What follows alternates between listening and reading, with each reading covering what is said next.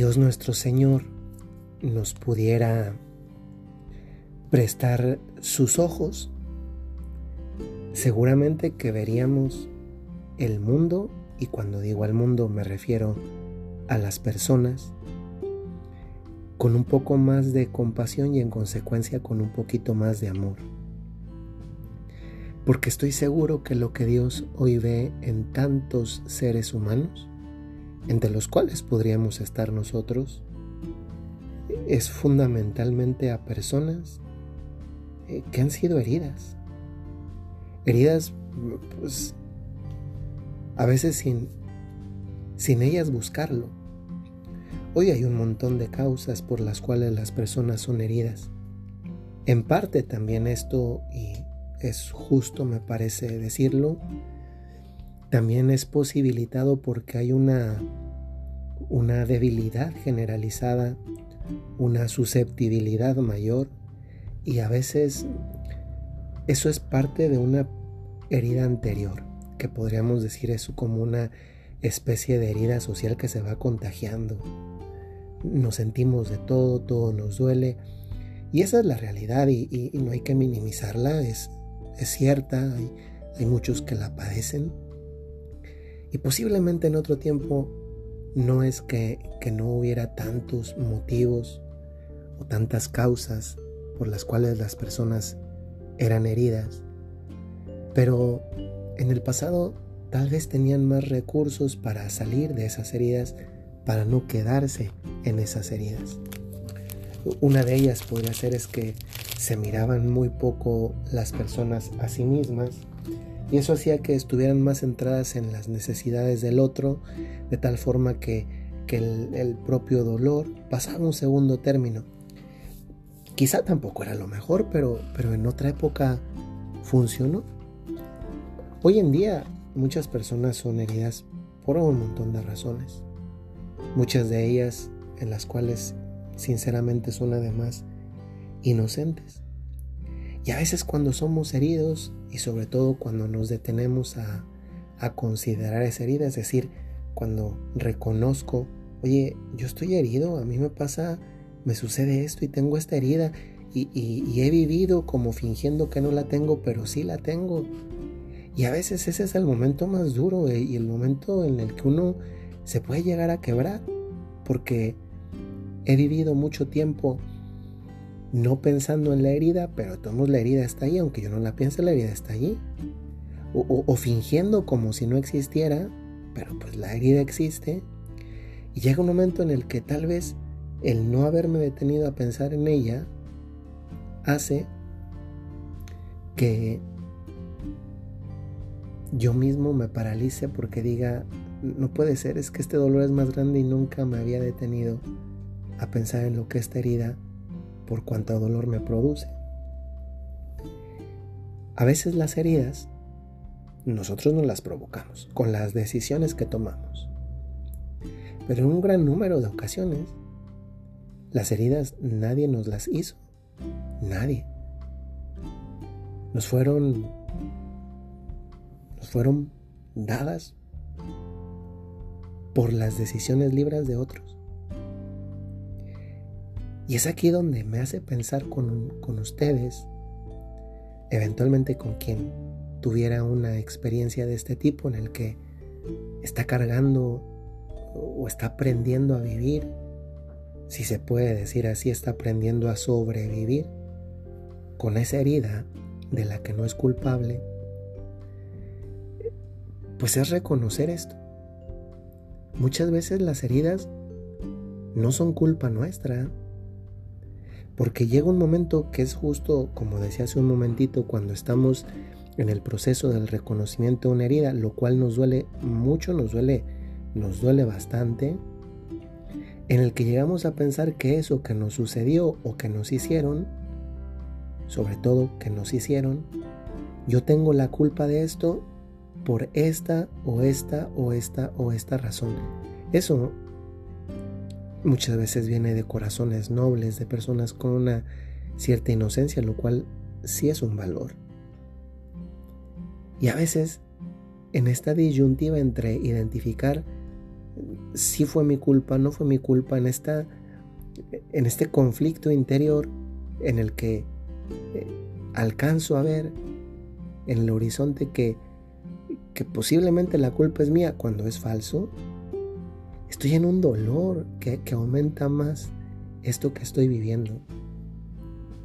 Y a veces eso no nos permite avanzar porque nos culpamos mm, sin razón. Hoy te quiero decir una cosa. Tu herida posiblemente no es tu culpa, pero tu sanación sí es tu responsabilidad. Creo que cuando tenemos una herida, lo importante, lo verdaderamente importante no es si yo tuve la culpa o la tuvo alguien más. Lo importante primero es sanar la herida. Posiblemente en este proceso de sanación, también un paso relevante sea identificar la causa. Y muchas veces esa causa, tenlo claro, no vas a ser tú, va a ser alguien más. Sería bonito contar con, con el, la petición de perdón de quien te hirió. Muchas veces no contaremos con eso y sin embargo no puede paralizarse tu vida porque tu vida continúa y cada segundo que dejamos en el pasado es tiempo que no volvemos a recuperar, nunca jamás. Piensa que aunque tu herida posiblemente no es tu culpa, lo que sí es tu responsabilidad es tu sanación. Y eso no podemos esperar que venga alguien más a hacerlo. Y saben, creo, creo que es sano que de vez en cuando alguien también nos diga esto. Porque sí, posiblemente no fue tu culpa. Es más, si ha pasado algo en tu vida en el que tú reconoces que alguien te lastimó, es justo que tú ya no te estés lastimando por eso porque no es sano para ti, porque no es, porque no es justo para ti. Posiblemente esa persona te dañó, te hirió, y a veces las heridas no son superficiales, son profundas. Precisamente porque son profundas, perduran el tiempo y dan este dolor tan, tan intenso. Ya deja de pensar en eso. Tú no fuiste. Pero posiblemente una cosa que se te está escapando por lo cual no das el paso y te quedas anclado o anclada en el pasado, es que esta sanación a la que necesitas, a la que estás llamado, a la que estás llamada, si es tu responsabilidad, y entonces eso significa tomar, como se dice, el toro por los cuernos e ir para adelante. ¿Qué estás haciendo? ¿Qué estás haciendo? Muchas veces ese qué estás haciendo supone en manos de quién te estás poniendo, a quién más le has compartido este en el ámbito profesional. Alguien importantísimo, que es mucho a veces más importante que alguien del ámbito profesional, que un terapeuta, psicólogo o psiquiatra, con el que tantas veces hay que hablar esto porque es el comienzo de una sanación justamente profunda es con Dios. Qué impresionante que con alguien que sí te puedes sentir en confianza, que sientes que no te mira, que no te juzga, que simplemente te ama y que le puedes hablar con toda naturalidad, con las palabras que quieras, de tu herida, es a Dios.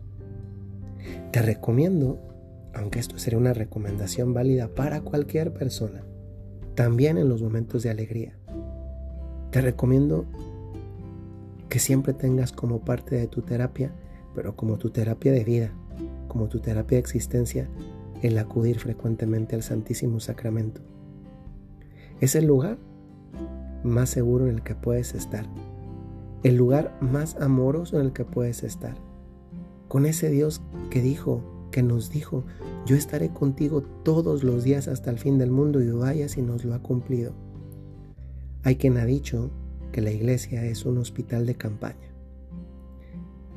Y sí, porque hoy hay muchas personas heridas, por muchas razones, Si tú eres una de ellas o si conoces a una de ellas, pídele a Dios, si conoces a alguien, que te dé la gracia, la bendición de ver con más compasión a todos los demás, tienen muchas heridas. Y si tú eres el herido, si tú eres la herida, acuérdate que hay un hospital donde Dios te espera y si te espera es porque te quiere sanar. Esa es su casa, ese es Él. Colocarte frente a Él en el Santísimo, desahogarte. Tal vez tu herida no cierra de inmediato, pero es que no sucede así en el mundo de las heridas del cuerpo. Una herida no cierra de un segundo para otro, no es que llegas al doctor y ya cerró. Con Dios sucede más o menos lo mismo. La herida va cerrando poco a poco, porque el ungüento de Dios, que su gracia, va sanando desde dentro. Que el Señor les bendiga y les recuerdo eso que les digo muy frecuentemente. Y que también es bueno que escuche una persona herida.